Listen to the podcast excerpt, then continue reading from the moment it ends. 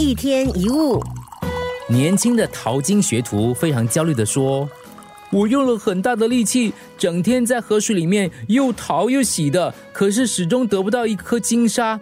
你呢，没有费多大力气就已经收获满满，到底是怎么一回事啊？”年长的淘金工指点他说道：“那是因为你总是不停的摇晃着筛子，不停的淘洗。”学徒非常不了解的又问：“啊？”我们淘金不是需要用力去淘它、洗它？如果停下来，怎么淘金呢？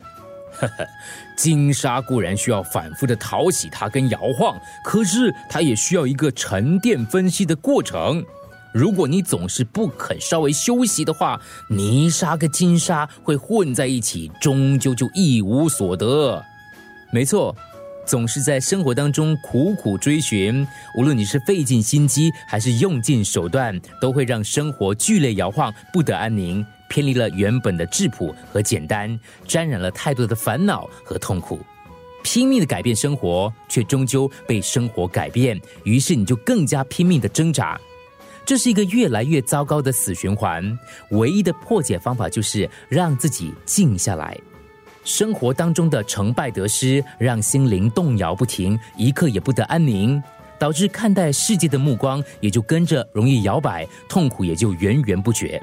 如果是眼镜上面写满了痛跟苦，无论看什么都是痛苦。只需要摘下眼镜，静下心来，用最真实的目光观察这个世界，就一定会看到更真实的生活。世界没有那么多痛苦。生活也没有那么糟糕，静下心来，以智慧跟爱让痛苦沉淀，你的心胸会因此更豁达，你的人生会因此更圆满。一天一物。